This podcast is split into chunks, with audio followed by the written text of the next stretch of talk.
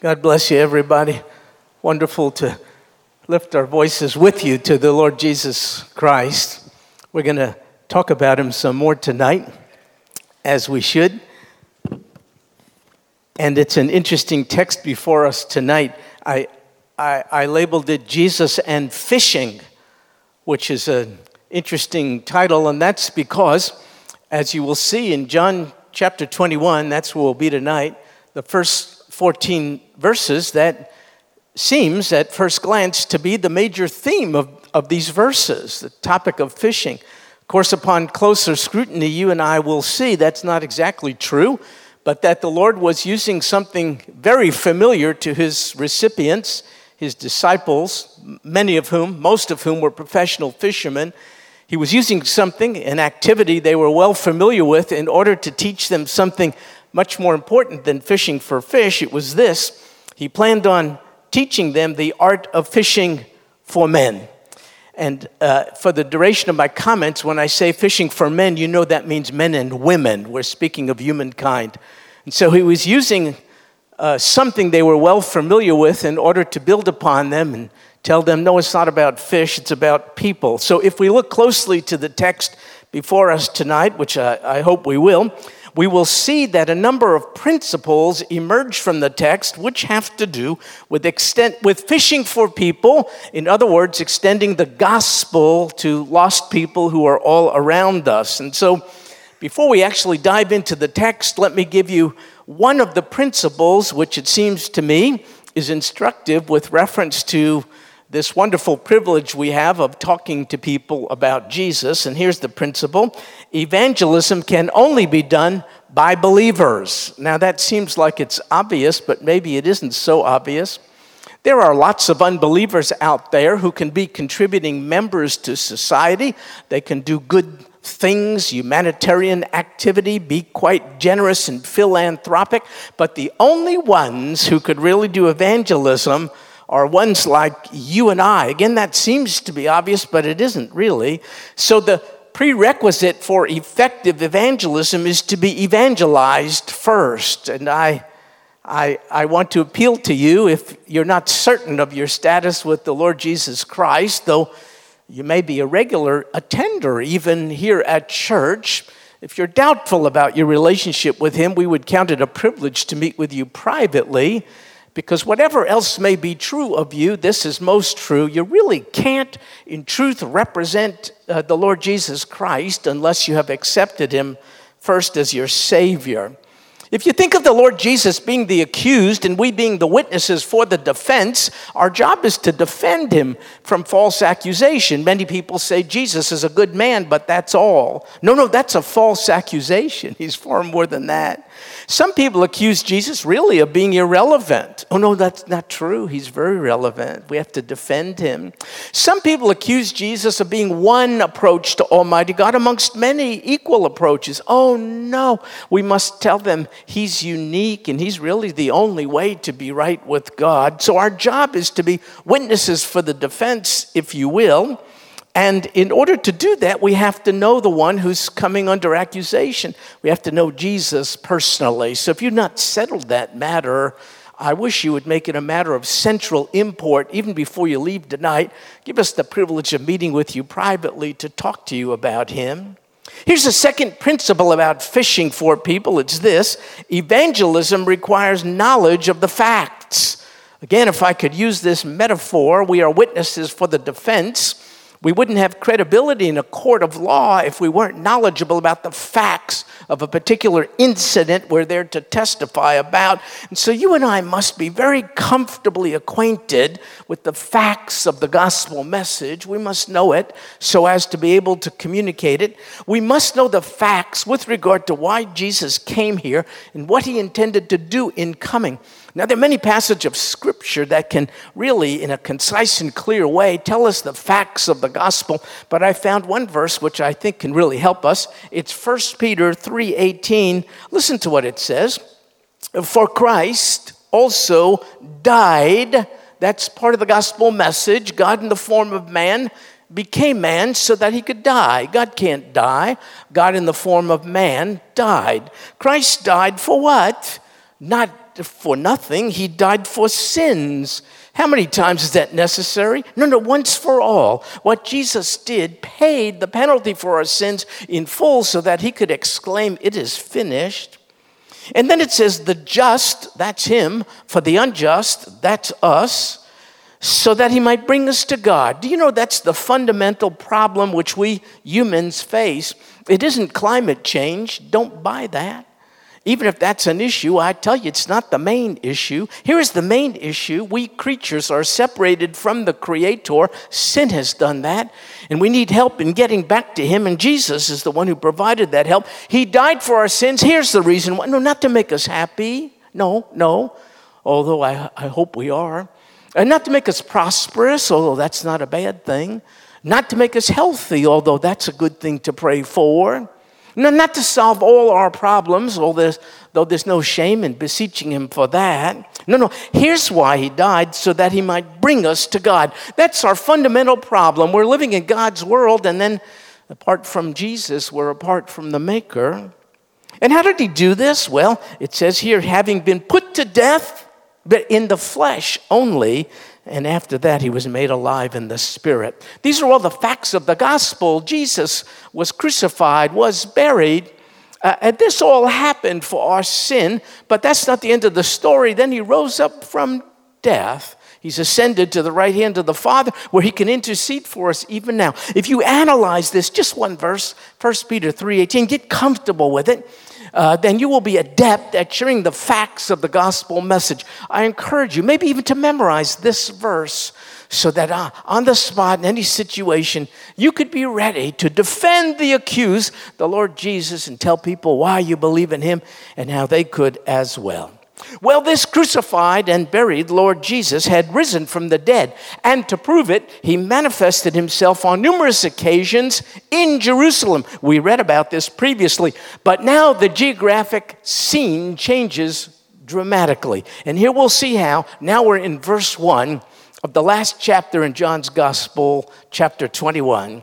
After these things, all the things which we have, we have read about in the first 20 chapters, of John. After these things, Jesus manifested himself again to the disciples here in a different place. Look, at the Sea of Tiberias. And he manifested himself in this way.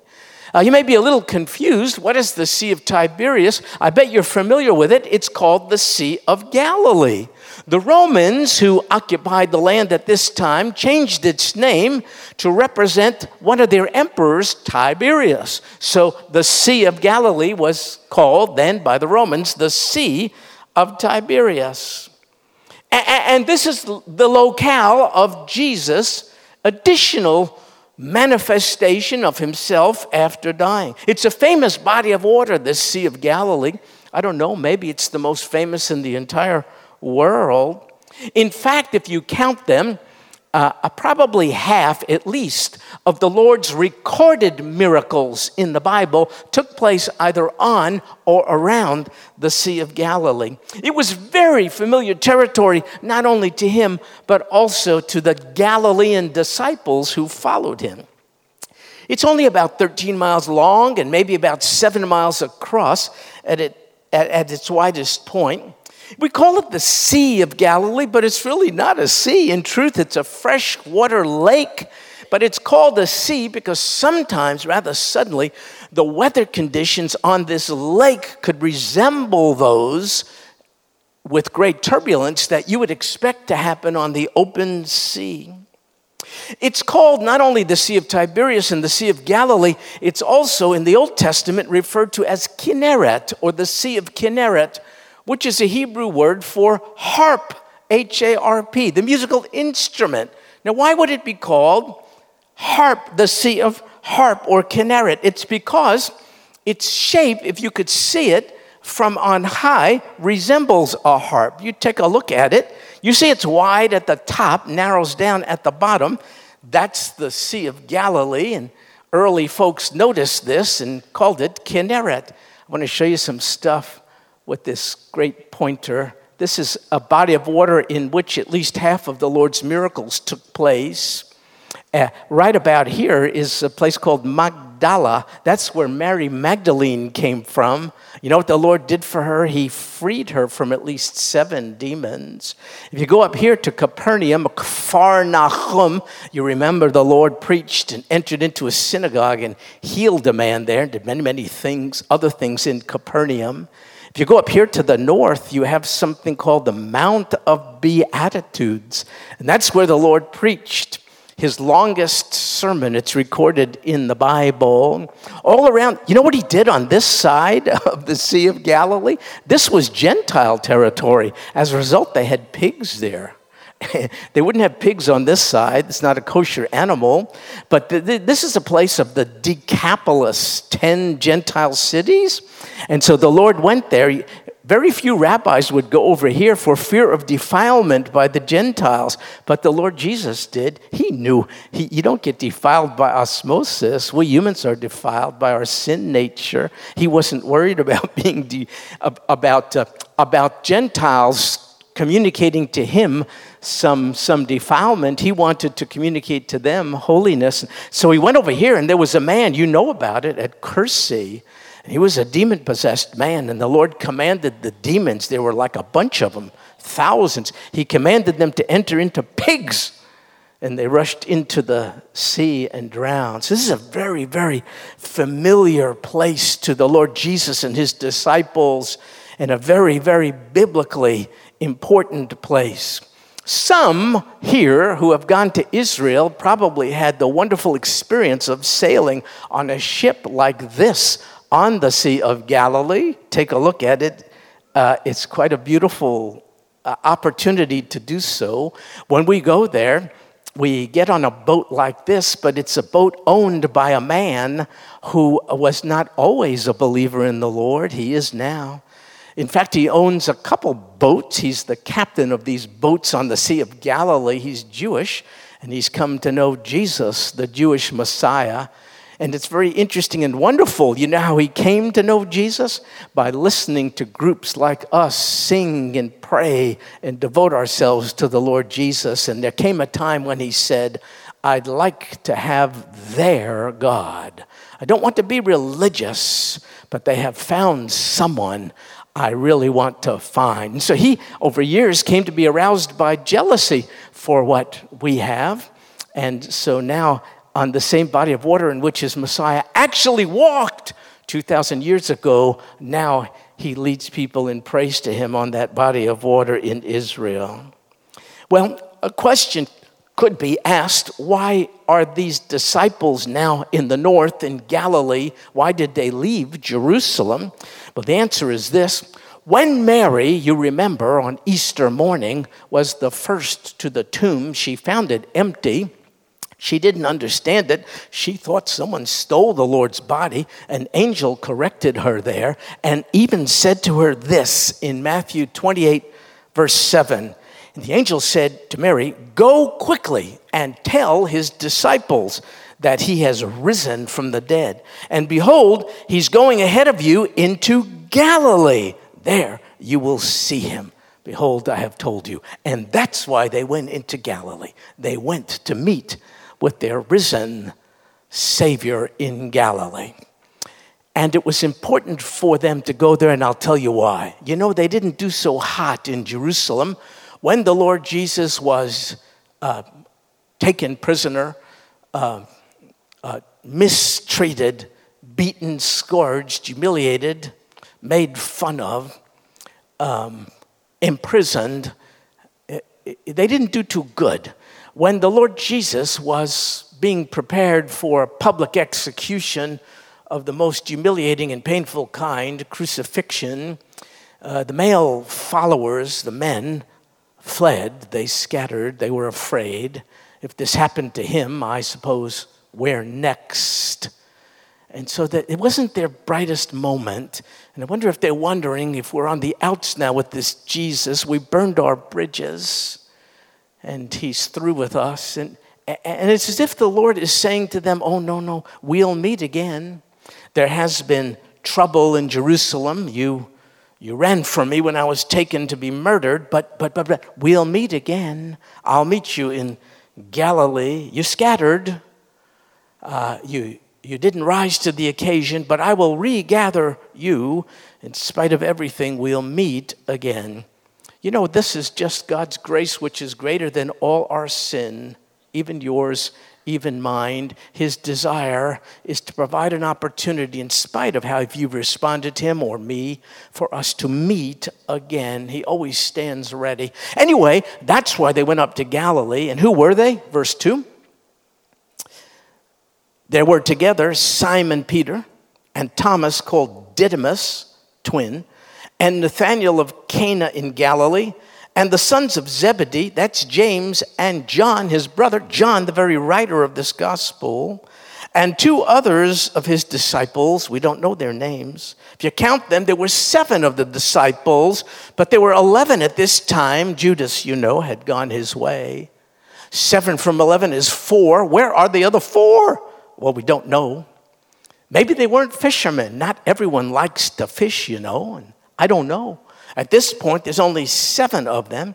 And among them, you can see is Peter, the denier of the Lord, and Thomas, the doubter of the Lord. I love the truthfulness of Scripture. I, I, I, I qualify. to be a fisher of men for the Lord Jesus to the same extent that Thomas and Peter did. If the Lord is waiting for sinless perfection on our part before we can represent Him, by heavens, He has a long wait. This suggests to me another principle with regard to fishing for men. It's this evangelism is done by flawed yet forgiven people. That's you, that's me. Please don't disqualify yourself. Don't say, I cannot represent the Lord Jesus because of who I am. No, I know that. But you can represent the Lord Jesus because of whose you are. Once He's adopted you, it's your responsibility and privilege to represent Him, be a fisher of men. Well, now verse 3 says Simon Peter said to them, I'm going fishing. And they said to him, Well, we, we will also come with you. And so they went out and they got into the boat. It could have been Peter's boat. He was a professional fisherman. And that night, they caught nothing.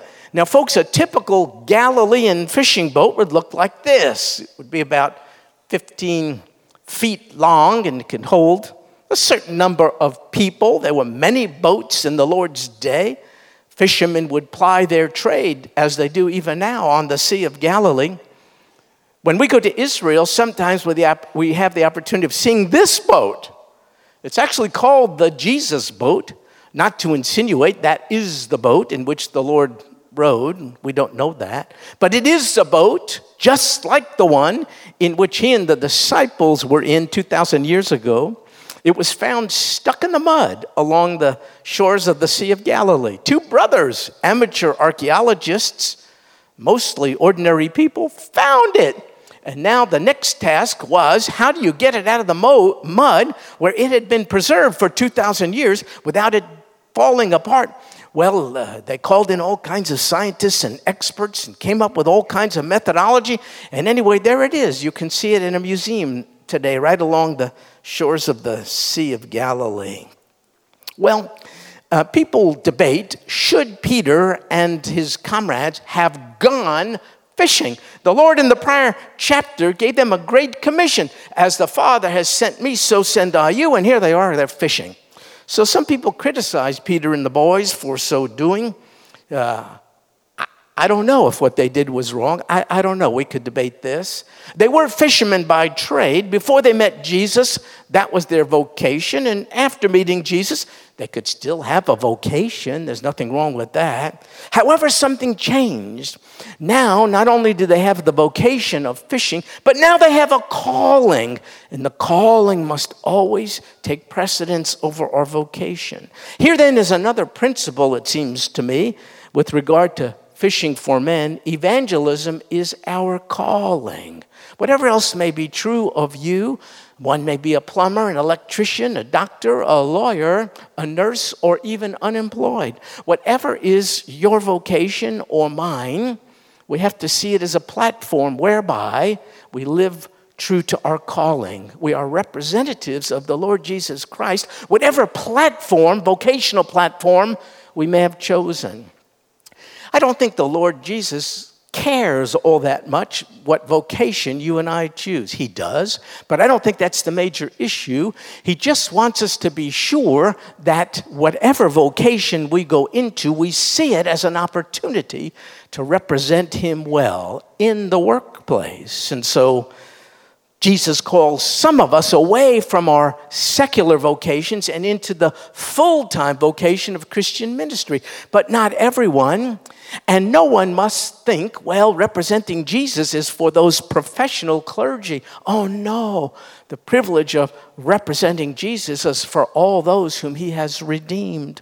Whatever else you're doing out there, make sure you see it as a platform to bring, bring glory to his name. Whatever your employment is, you must be the best employer, employee in order to bring glory to the name of the Lord Jesus. And you must look for opportunities to share as opportunities are given to you. Well, these professional fishermen fished all night, and the text says they caught nothing. They fished at night, it's a good time for fishing, but they came up short. So I'm certain they're tired now, they're hungry, they're, they're embarrassed, and they're disappointed, which suggests to me another principle of fishing for men. It's this evangelism can lead to disappointment. That's just the way it is. I mean, to be a fisherman, a person must expect disappointment. Sometimes you cast the nets and all you bring up is nothing but weeds. That's how it is sometimes with our gospel sharing. But I think God wants us simply to be faithful, though we want to be numerically successful. Just be faithful. I was a missionary in Germany many years ago amongst American military personnel there.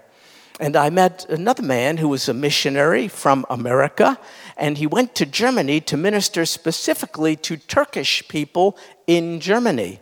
They were called Gastarbeiter or guest workers. They were kind of an underclass in Germany. They went to Germany because the wages were higher and the employment opportunities greater than in their homeland. This American missionary had ministered to them. Now, I don't remember exactly, but I think he told me something like 13 years. And I asked him in the 13 years, how many of those people did you see come to know the Lord? And he said, I think four or five, maybe six. And I said to him, Oh, I'm so sorry. That's what I said to him. I'm so sorry. He said, No, what do you mean? Nothing to be sorry about. Uh, God called me to be faithful and leave the results to Him. Oh my goodness, I learned a great lesson. We can't lead anyone to the Lord. It has to be by His power. Ours is to represent Him and leave the results to Him. I'm reminded of what uh, Paul said in 1 Corinthians 15 58. Therefore, my beloved brethren, be steadfast, immovable, always abounding in the work of the Lord, knowing that in the Lord your labor is not in vain. My mother lived to be 100 years old. She came to know the Lord at the age of, uh, I think, 67. She was very interested in sharing her faith from that moment on. I thought she was pretty good at it, but she lamented the fact that she didn't think she was because she didn't see much fruit. She said, especially amongst her family, children and grandchildren. They didn't seem to respond very much to her testimony about the Lord Jesus Christ. But she prayed and she was faithful and she was uh, a, a sharer of the gospel as opportunities were given to her. And then before she died, soon before she died, I got a call from my oldest sister. She was then 80. She was in a nursing home in Florida. And she said, Stuart, I want to tell you something. I just accepted Jesus as my Savior. 80 years old, nursing home. We rejoiced over it. It was a serious, knowledgeable decision. I called her a day later to see if she would be willing to share this with my mother, who was lying in a nursing home bed. Hearing was quite impaired, but she was still alive. I told my sister, Cynthia, please speak up. I'm putting the phone to mom's ear. Tell her what happened. And she told her, Mom, I've accepted Jesus as my Savior. And that was a woman who kept praying for her daughter would share at every opportunity with no noticeable result. And on her deathbed, my mother got the news, good news that her 80 year old daughter who died soon thereafter had, had accepted the folks ours is to share the gospel. Go fishing go fishing. Leave the results up to the lord jesus christ. Please remove all pressure from yourself to produce results. Just be faithful. Don't worry about being in quotes successful well verse 4 when the day was now breaking jesus stood on the beach Think about this. There he was. Yet the disciples didn't know it was Jesus. How could they not know? Well, I mean, it's, I don't know, dusk, maybe the time of day. And the resurrected Jesus, I'm sure, appeared different than the crucified Jesus. I don't know. They didn't get it. Jesus therefore said to them, verse 5, Children, well, it means lads or boys. You, you do not have any fish, do you? Now, folks, when Jesus asks the question, anytime in the Bible, it's not because he doesn't know the answer to the question. It's not that he's seeking information. He's giving the one he questioned an opportunity to hear his own answer. And so the Lord Jesus, he knows the answer. You don't have any fish, do you? He knows they, they came up short. He wants to give them a chance to, to answer, and, and they do. And, and they say no. That's all they answer. I don't think they want to talk about this. Would you? This is your profession. You're a professional for crying out loud. Well, well, your skills didn't, didn't produce very much. You fished all night, you, you got nothing. I think the Lord maybe arranged this. Why? Well, so that their sense of adequacy would be enhanced. You can't be a fisher of men. You can't be an active evangelist and think you could pull it off in your own strength. It cannot be done. Here then is a, another principle of fishing for men it's this evangelism requires a healthy sense of inadequacy. It shouldn't be paralyzing inadequacy. It should be a healthy sense of inadequacy. It ought to be, oh God, I can't, but you can through me. Please use me to represent you well. Earlier on in John's gospel, you know what he said to his followers? He said, Apart from me, you can do nothing. And here he's proving it to them. You can't even bring in fish, though you fish all night. And so you and I need help, assistance in recognizing our inadequacy. Why? So that we could learn to depend on the fully adequate one who could help us to be adequate for the performance of all the tasks he gives us to do. And he said to them, Look what happened, verse 6. Cast the net on the right hand side of the boat. That's so unusual. Apparently, they were casting out on the left hand side. Folks, there's no magic which side of the boat you cast the nets on. These are professional fishermen. They're probably saying, This is counterintuitive. It makes no sense for crying out loud. But somehow, the mysterious, at this point, stranger on the beach got their attention. He said, No, cast your net on the right side. Well, they did so. I don't know what moved them to, maybe a voice of his authority. They did, here's the result they weren't able to haul it in, their nets, because of the great number of fish. Folks, it was a miracle, is what it was. And I'll bet this miracle reminded them of a previous one that took place at the beginning of the Lord's time with them about three years prior. In fact, we can read about it in Luke 5. They're on the same body of water in the same area. And the Lord Jesus said to them, now he's in a boat with them, not on the shore at this time. He said, Go out, put out to the deeper water. Let down your nets there. Peter, naturally, he's always speaking up. Peter said, But, but Lord, we fished all night, we didn't catch anything. Somehow, however, Peter was moved to get beyond his own head and reason and they put down the nets, and you know what happened. The catch was so much that the nets began to break, and the boat almost sank. And then the Lord said to them, You can read about it in Luke. The Lord said, Don't fear. From now on, you will be catching men. And they realized their life wasn't about their vocation, it had nothing to do with fish, it had to do with people. And so now, three years later, in the same spot, another miraculous catch of fish, as if the Lord is reminding them, Do you remember what your calling is? It's not to catch fish, it's to catch people.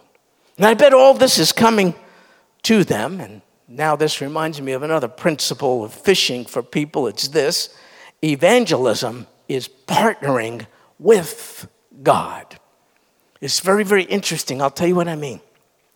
You know what the Lord Jesus could have done to those fish? He could have said, Fish, get in the boat. but he didn't. He said, Fishermen, cast your nets on the right hand side. Why? The power in evangelism is always the Lord's, but the means of evangelism are God's people. Why does He use us? Because He loves us and He wants us to invest in something that matters. And so, if ever you want to be in partnership with God, eh, in sync with God, then be an evangelist. Go out there and ask God to give you a sphere of influence in the lives of unsaved people and that will usher you into partnership with God. I think more than anything else, evangelism is partnering with God. Well, that disciple, verse 7, therefore, whom Jesus loved, you remember that's John, the very author of this text. The disciple whom Jesus loved said to Peter, It is the Lord. You see, when all this happened, John, quite intuitive and insightful, recognized, oh, it's the Lord. Remember, he's the one who gave us the miraculous catch of fish three years ago. He said this to Peter. And so when Simon Peter heard that it was the Lord, look what he did. He put his outer garment on. He wasn't naked, but he was at work. So he was maybe, I don't know, wearing kind of a wraparound short outfit. But he was going to pay respects to the Lord. And so he put on his outer garment because he was stripped for work. Look what he did. He threw himself into the sea. Well, there goes Peter, leaving John and the others to bring in this haul of fish. They're about 100 yards out. They got a row by themselves. Impulsive Peter, zealous, yet impulsive, jumps into the water. He's swimming. He's not waiting for the paddling, he's swimming to shore to embrace this Lord Jesus.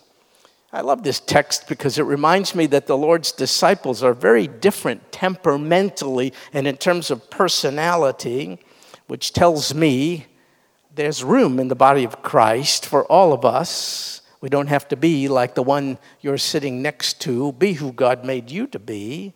So here's the principle I think we can gain from this evangelism accommodates distinct temperaments.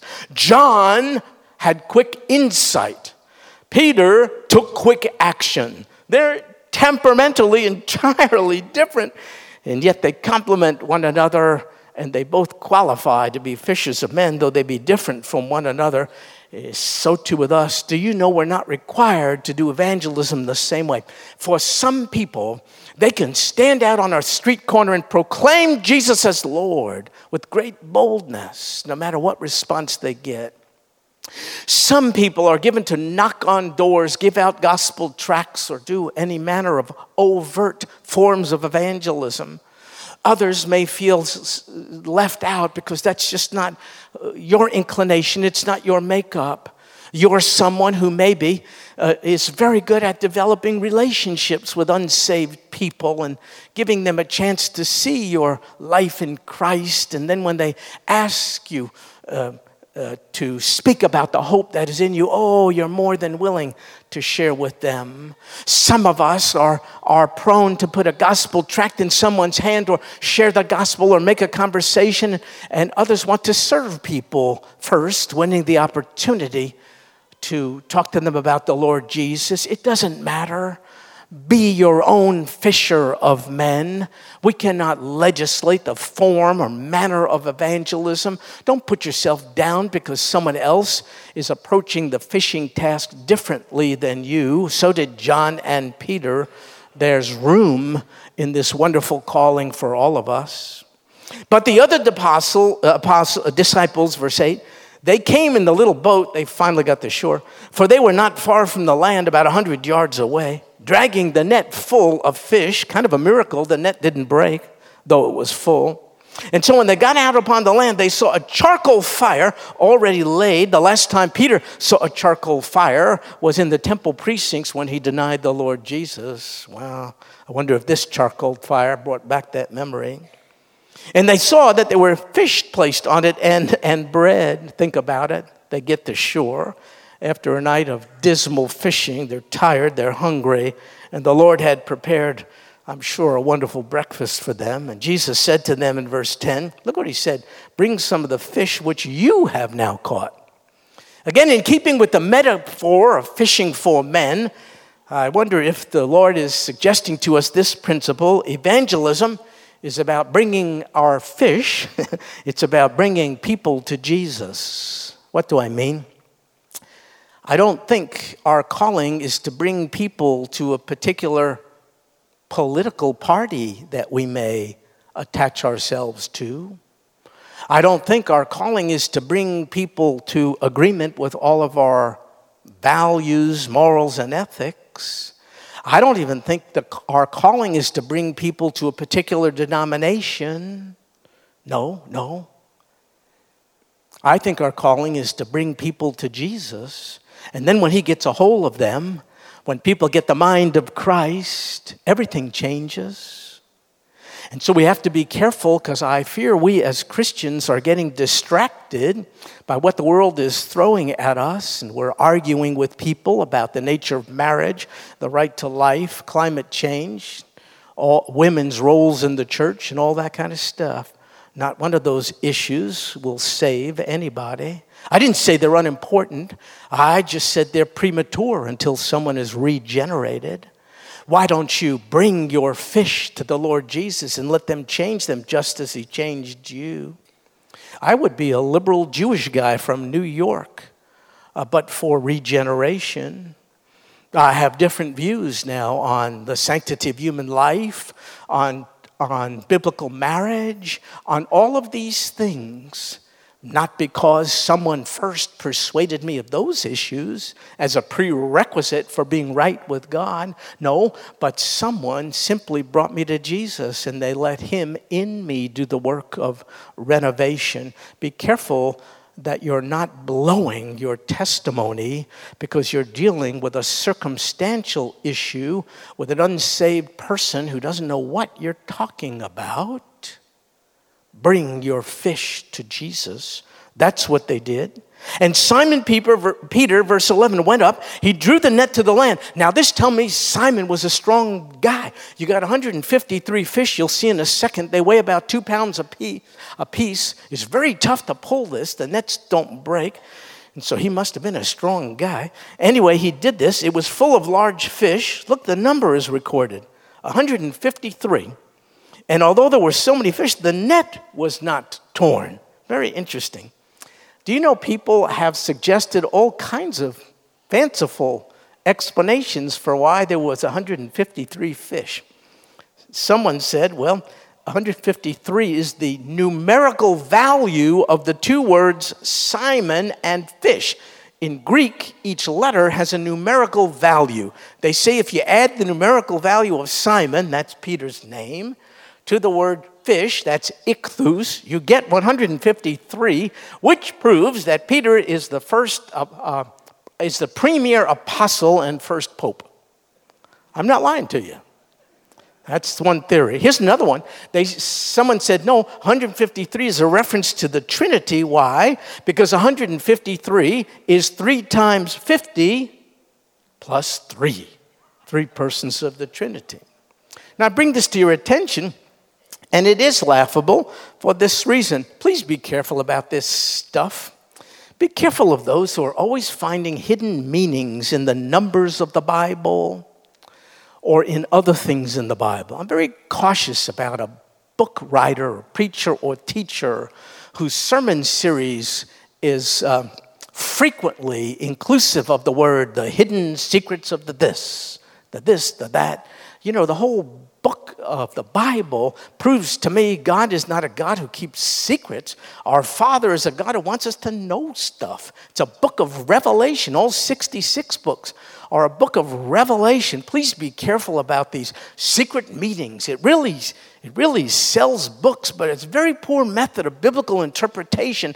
We ought to give uh, the text of Scripture its plain, ordinary meaning until God proves otherwise. Now, I don't know why God chose to uh, record through John that there were 153 fish. I choose to believe it's to prove to us that it was such a large catch of fish, the fishermen counted each one.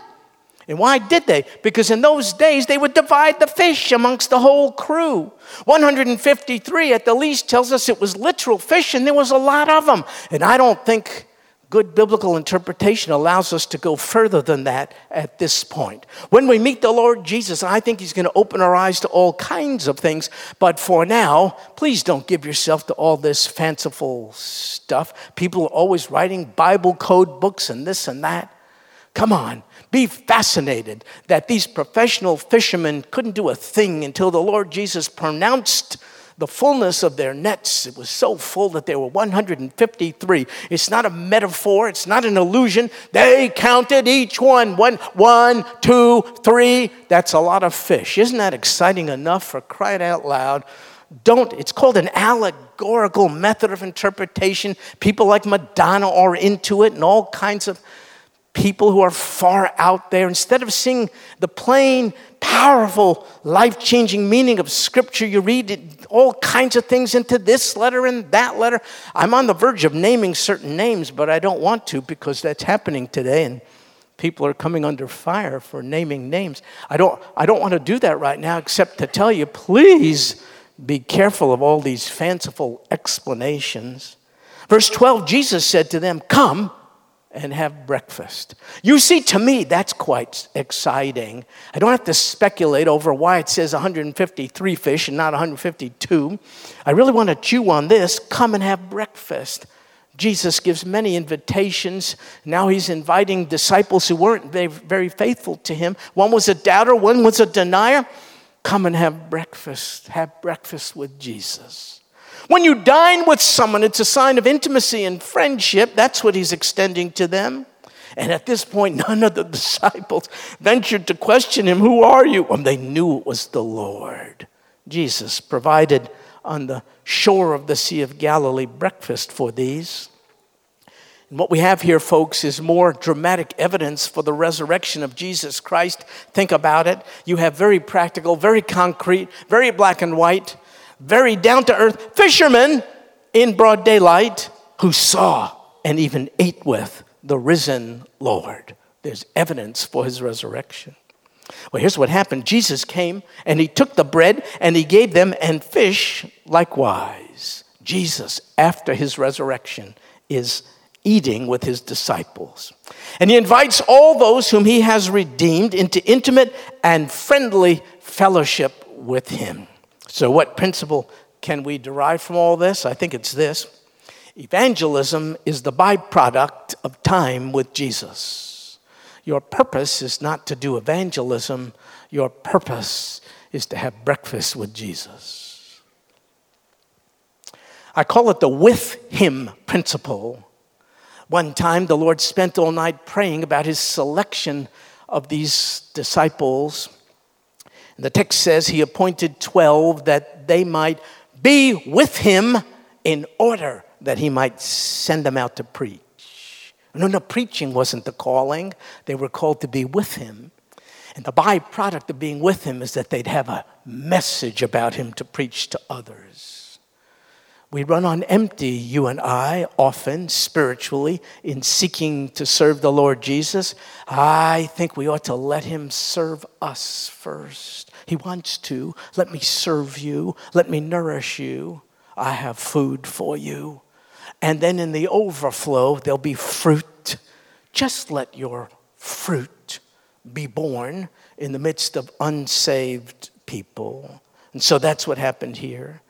And then in the last verse for tonight, it says, This uh, is uh, now the third time that Jesus was manifested to his disciples after he was raised from the dead. So we ought to be very clear about what John, the writer, has taken pains in his gospel to make very clear to us. It's this the risen Christ is not a vision, he's not a hallucination, He's not a ghost. The once crucified, dead, and buried Jesus is very much alive from the dead. And because of what Jesus did, he rose up from death.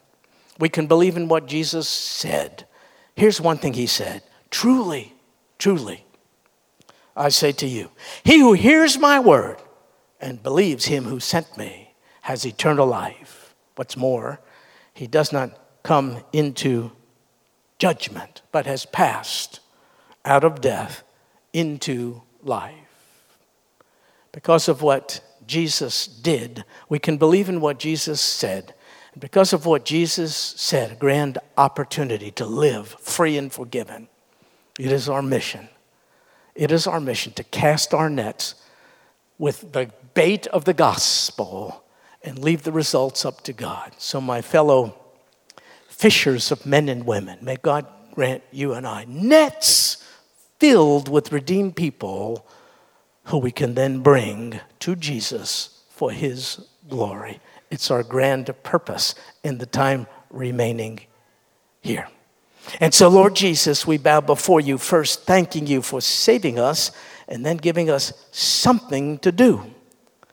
It's something that defines our life, that gives it purpose, meaning, and intentionality.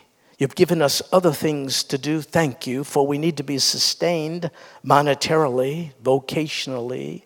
And yet, all of it is a means to the end of being fishers of men.